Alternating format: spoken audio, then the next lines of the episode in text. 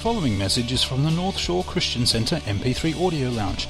More information about North Shore Christian Centre is available at www.nscc.org.au. If you can put the scripture back on from Mark chapter 14.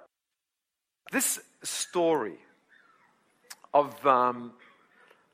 Jesus being anointed is found in Matthew 26, Mark 14, and John chapter 12.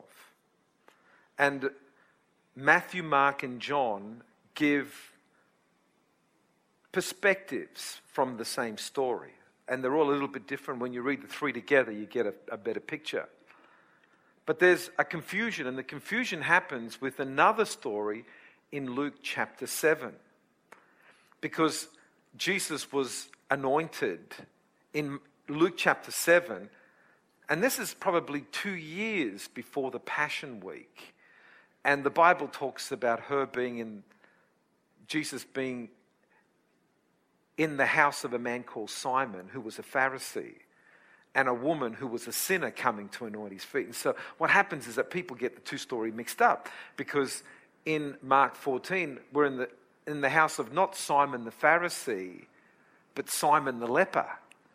And the woman that comes is not a sinner per se in that sense of the word, but Mary, who was the sister of Lazarus and the sister of Martha. And so the setting is very, very different, because one happened 2 years previously. This happens in the Passion Week, where Jesus is based in Bethany, which is about 2 kilometers from Jerusalem, and he's in this home as a base from which to do ministry into Jerusalem the week before the crucifixion. But let's look at that first phase. He's in the house of Simon the leper. Have you stopped to consider what that means? Let me talk to you a little bit about that, just for a little moment. Because nicknames are incredibly powerful, aren't they? How many of you had nicknames when you were growing up? Well, the fact is that this was a nickname for this guy called Simon, because he was once a leper.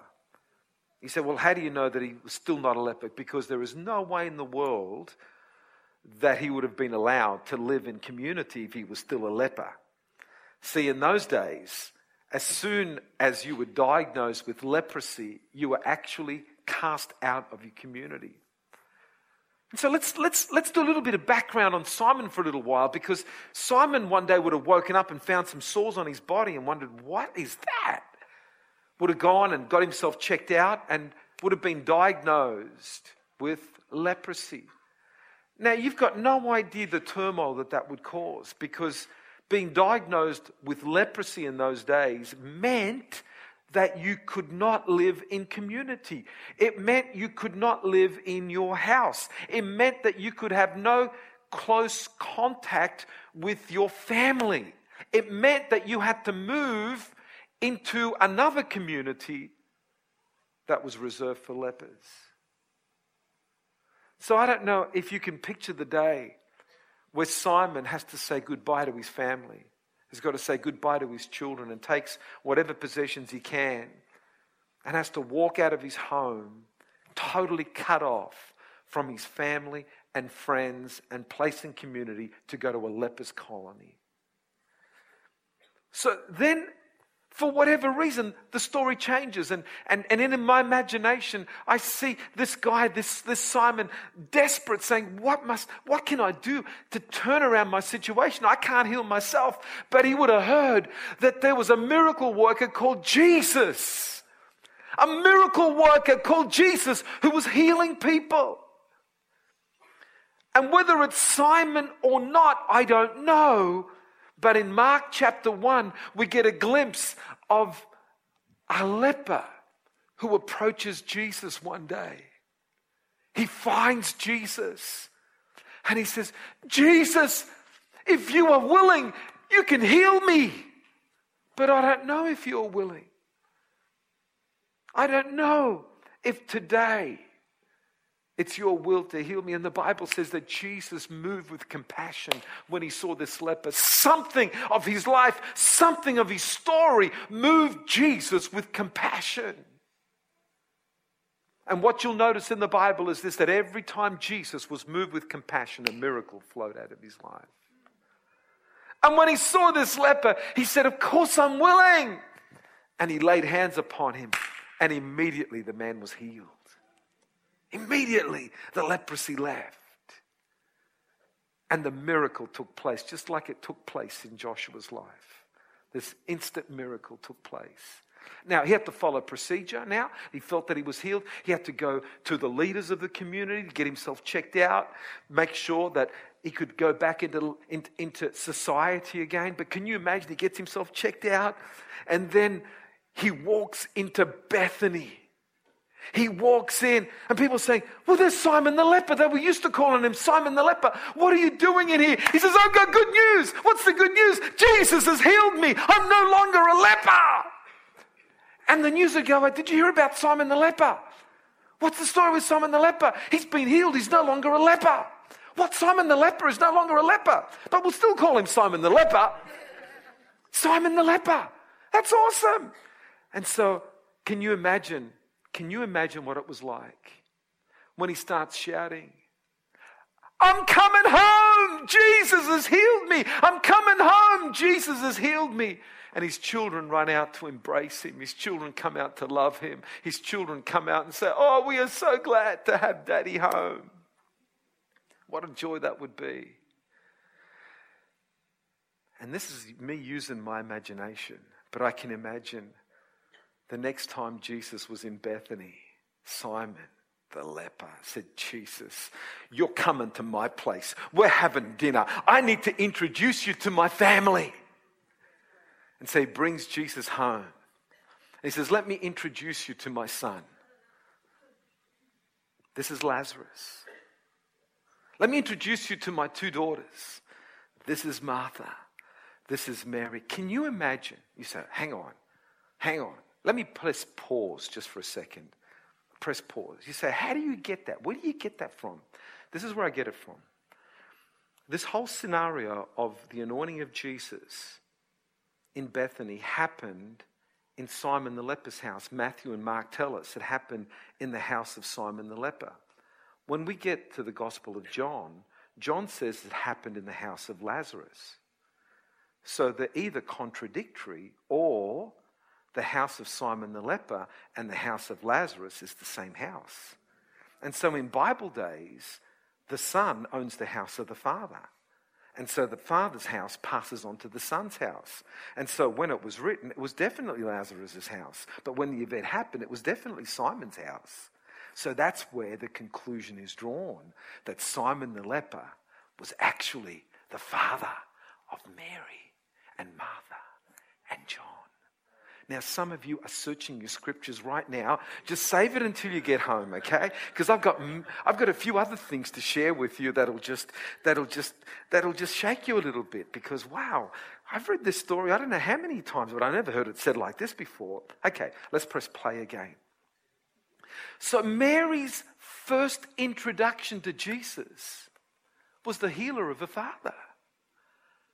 How would a young lady feel when she's being introduced to the man that restored the family? The man that brought Daddy home. The man that reached out and touched Daddy. Wow, Jesus, you are awesome. I just love you so much. And so they're sitting in the house and Jesus starts teaching. And Mary, her best position is right at the feet of Jesus. Just right there. Ah, Jesus. And she's on every word that he says, just listening. Oh.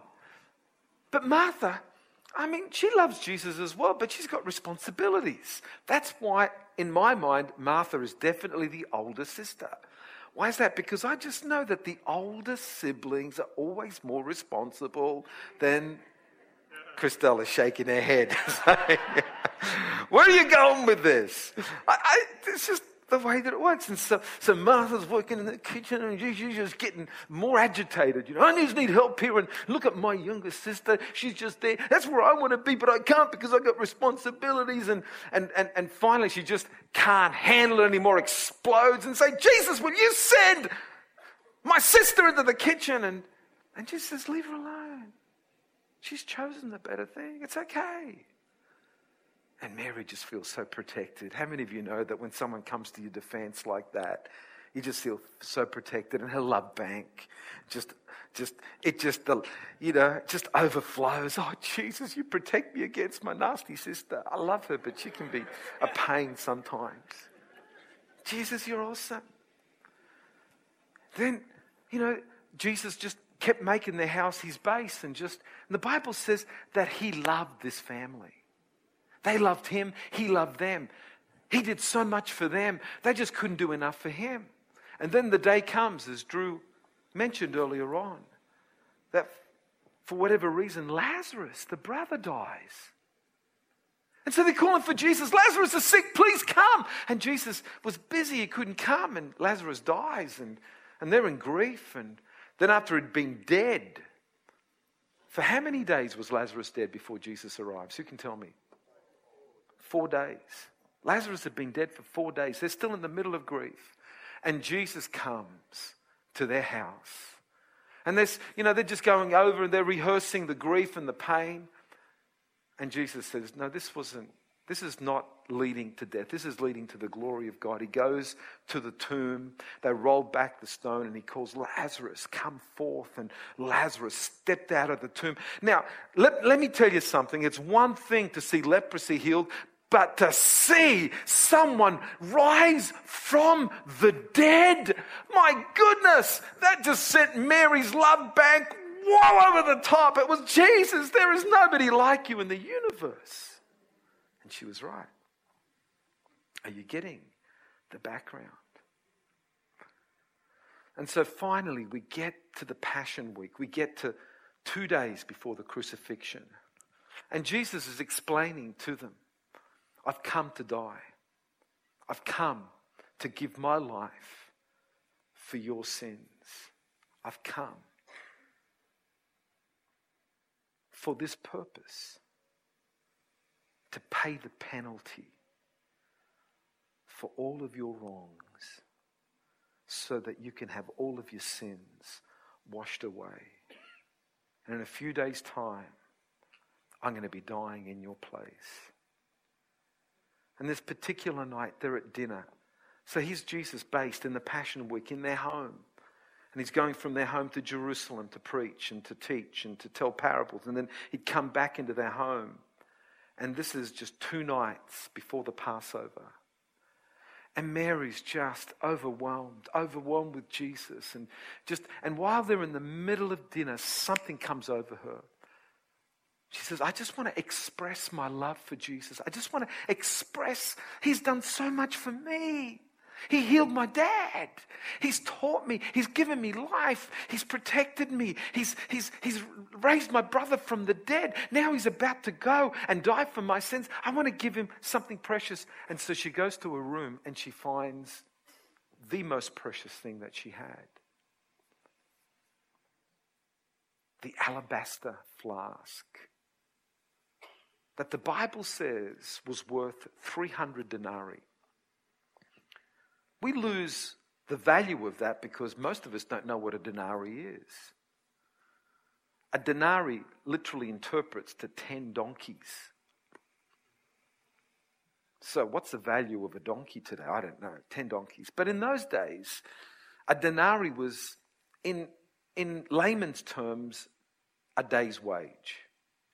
So even if we call a day's wage today $100, 300 denarii would be $30,000.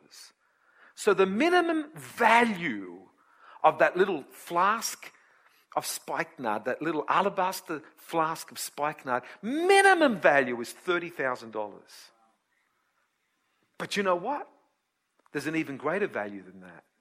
Why is that? Because nobody goes out and buys a flask of alabaster oil just to stick under their bed. Well, what's the significance of it? Let me tell you, this is what I believe, that Simon, the leper, before he went to the leper colony, went and bought the dowry for his daughter. And the dowry in those days was the flask of spikenard. And the bride would save it for the marriage day. And on the marriage day, the bride would get the dowry, the most precious thing that she had, the most expensive thing that she had, especially if she came from a well-to-do family. And she'd break it open and she'd pour that oil on her bridegroom's head, onto his body, and rub it into his feet.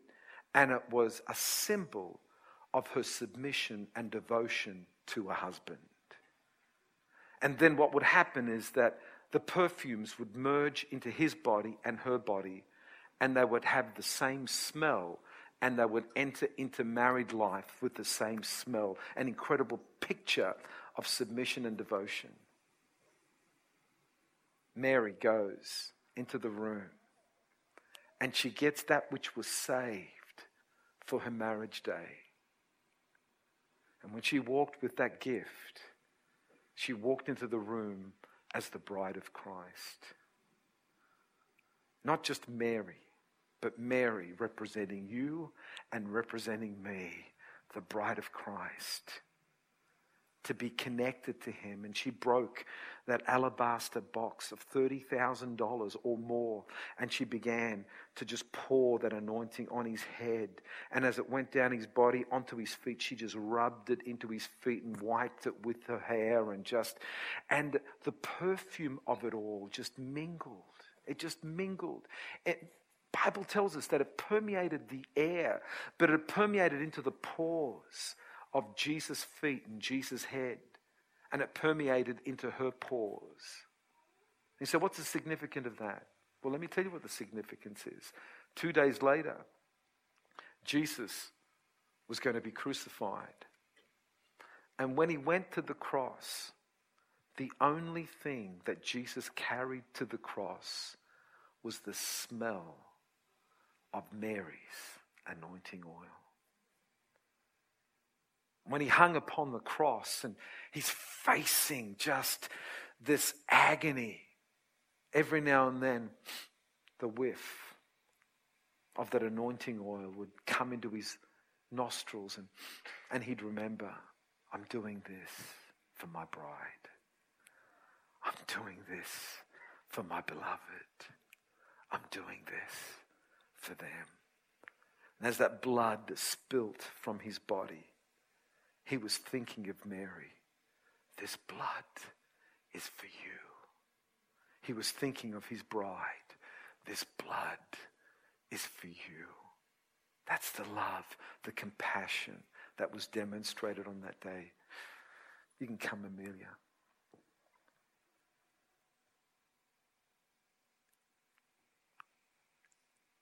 How precious. How precious. How precious was that gift? But it was only a reflection of the preciousness of God's gift. The Bible says, for God so loved the world. That word so is connected to what he was willing to give. For God so loved the world that he gave his only begotten Son. The giving of Jesus was a connection to the love of God. For God so loved the world that he gave. How many of you know that what you give is really a reflection of what you love? I asked Ross this past week, and I just love Ross. I'm just so thrilled that God sent Pastor Ross and Amanda to our church. Anybody else thrilled about that? We just love you guys. I said, hey, Ross, just straight out of the blue, he had no inkling. I said, if someone gave you $30,000, what would you do with it? And so he had no idea that I was setting him up, no idea whatsoever. And so then he began to share with me some of the things that he would do with the $30,000. Then I said, because he started to put value on that $30,000. And I said, do you know how much that alabaster flask of oil that Mary spilt over Jesus was worth? I said, $30,000. How amazing is that? But that was a reflection of how much Mary loved Jesus. And what we have there is this comparison between Mary and the disciples, because at this stage it was the disciples that were indignant towards Mary. In Acts chapter 7, it was the Pharisees that were indignant to the sinning woman. But here in Matthew 26 and Mark 14 and John 12, it was the disciples, the followers of Jesus, that were indignant towards Mary's worship. Why is that?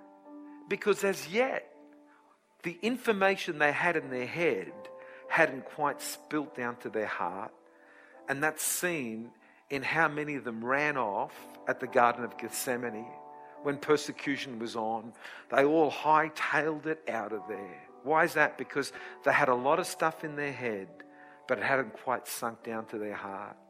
And so they're calculating in their head, what could $30,000 have bought? Man, we could have fed poor people. We could have done this and done that. And Jesus immediately steps right between them and says, leave her alone. You guys are thinking about this on a different level. She's operating out of a level that you guys aren't operating out of. She's operating out of a level of worship that you guys have got no idea about. And do you know what? Let me tell you something. When you fall in love with Jesus, it just changes your whole attitude to life. And so you know, I mean, I can still remember when I was trying to work it out, the whole idea of lifting hands up was just terrifying. Why? Because it was all about me. What will people think about me? What will people say about me? But you know what? When I overcame that, I don't care what people think about me. It's what I think about Jesus that matters. And so I'm not looking around at what are people thinking? What are people saying? I couldn't care less. It's Jesus, what are you thinking? Jesus, what are you saying? Because my whole spirit, soul, and body is focused on you, not at what people are saying or doing. I'm not going to be dominated by what people think about me. Why? Because I'm more concerned about what God thinks about me. So here's this room full of people. And Mary, she just dives in. She is totally oblivious to what other people are thinking. Why? Because she just wants to worship Jesus. She's so in love with Jesus. She's wanting to give him her most precious because she understands that he's giving her everything. But not the disciples. They're standing back saying, what is going on here? You crazy fanatics. What a waste that is. And what will your poor husband think when they know you've spilt it all over Jesus? Her attitude was, it is all about Jesus. It is all about Jesus. My life is all about Jesus. It is all about Jesus. Thanks for listening to this message from the North Shore Christian Centre Audio Lounge. We invite you to visit us online at www.nscc.org.au. Through our website, you can keep up to date with what's happening in the life of our church in Chatswood, New South Wales, as well as accessing other free resource materials.